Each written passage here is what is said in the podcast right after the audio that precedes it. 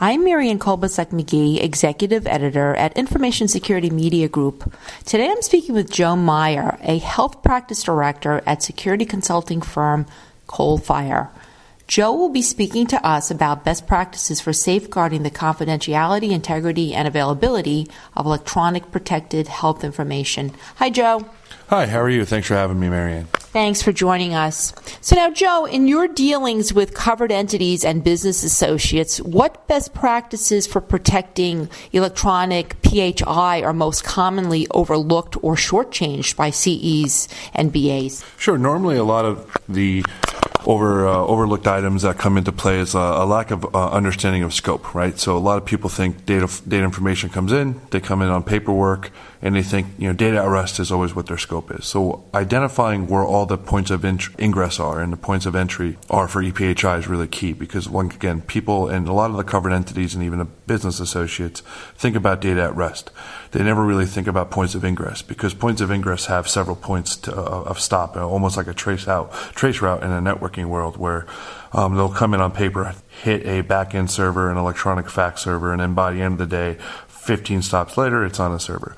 So what happens is, is if, how many times do you think of a stop and go to a dentist's office? And They always make you fill out the same paperwork, and it's actual paper. That paper then gets either scanned and then or, or manually enter, entered into a system. That system then gets batched and then sent somewhere else. And now you've got several instances of where this data touches. Understanding the scope of what each one of those hops do is key to knowing where your risk lies. And risk isn't always at the location or the, the data at rest. A, a, lot of the data and a lot of the risk, especially when we do type of social engineering or we do type of pen testing or some type of engagement, we do scope definition is we find out that 60% of data on average sits in other locations other than its final resting spot. Now, when it comes to safeguarding electronic PHI, what are the biggest challenges in balancing the safeguarding of patient data confidentiality with making patient data readily available for clinicians? Where do covered entities struggle the most with that? That's a great question. Uh, most covered entities actually struggle with the, the, the business need, right? So, uh, at which point do I affect my customer experience or affect my customer's ability, or in this case, patient's ability to get the information versus what's necessary? Necessary. It's almost um, going back to internal controls like role based access. How much information is too much? I've heard the argument being made where it's a patient's information. It's you know it's theirs to have. You can have whatever you have. But at the end of the day, once you're a covered entity or even a BA and you're managing one of that information, it's the amount of information that you actually need to conduct your business, that becomes key. What happens is if we end up trying to put five pounds of garbage into a five ounce bag, and a lot of that stuff never works. A lot of it falls on the floor, and we end up with EPHI all over the place.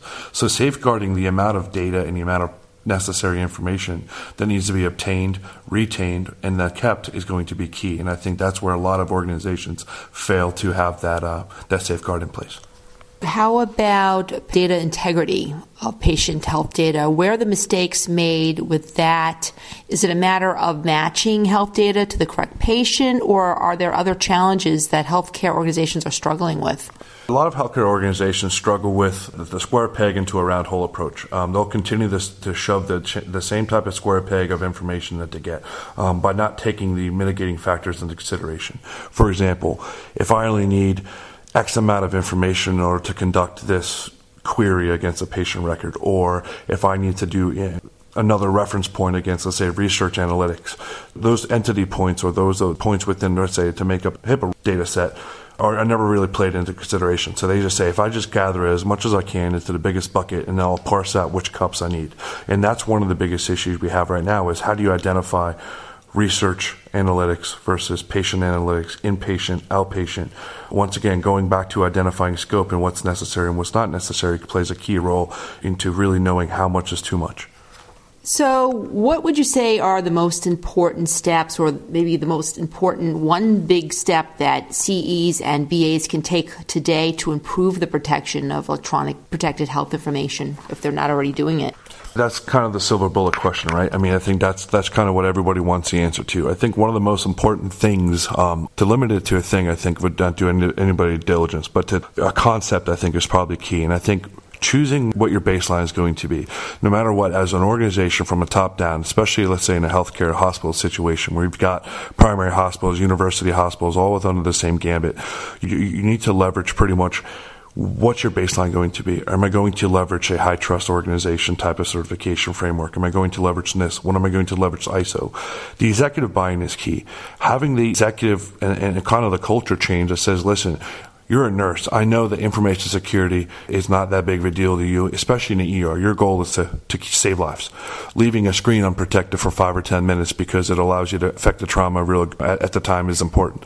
But at somebody on a tele floor that may or may not need that is different. Now you take that same umbrella of healthcare that's under the same guise of a framework and you move it to a research clinic that may or may not need that information that readily available leveraging the controls within each subset of that framework is going to be key as to, okay, let's make it scalable, let's make it prescriptive. And then with each one of these entities, our guise, our umbrella is going to be high tech or ISO, whatever it is. But if you fall into the research and analytical aspect, you're going to do these specifics. And having those spelled out in a procedural and process type of baseline where people can then go back and, and leverage is key because the risk comes down to if everybody hits the lottery, everybody leaves tomorrow, and I have to hire a bunch of robots to come in and do the same exact job that you were doing. Do I have a prescriptive procedure, policy, and baseline of which those robots can feel and find and conduct their operating business without introducing any additional risk? often the sorts of breaches that end up on the wall of shame are lost and stolen unencrypted devices. Besides encryption, is there any other one technology that is often overlooked or is being underutilized that could make a big difference for CEs and BAs in protecting patient data? I'm glad you brought that up because this question is, is near and dear to my heart. I'm married to a medical professional who, uh, who we have this conversation a lot. And I think one of the biggest things of technology is, is I, I really hate you using the term the cloud because I think the cloud is so ambiguous. I'm still old school enough where I just call the, the cloud the internet.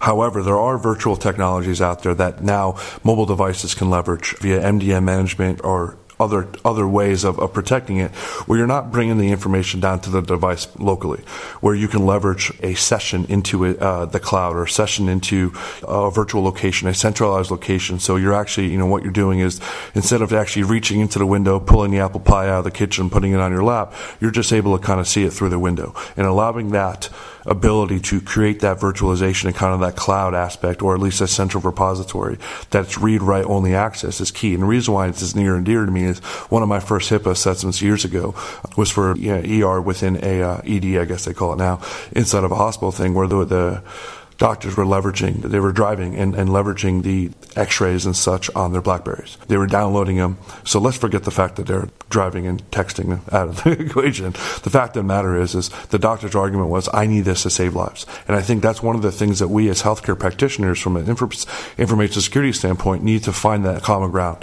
Because made too many times, I think the doctors and the people don't have the foresight to see the forest through the trees and always leverage life-saving techniques and life-saving abilities as a way to circumvent a lot of these unnecessary needs and therefore they don't look at the other opportunities or the other options that are out there to do things like centralized viewing of patient records and things like that.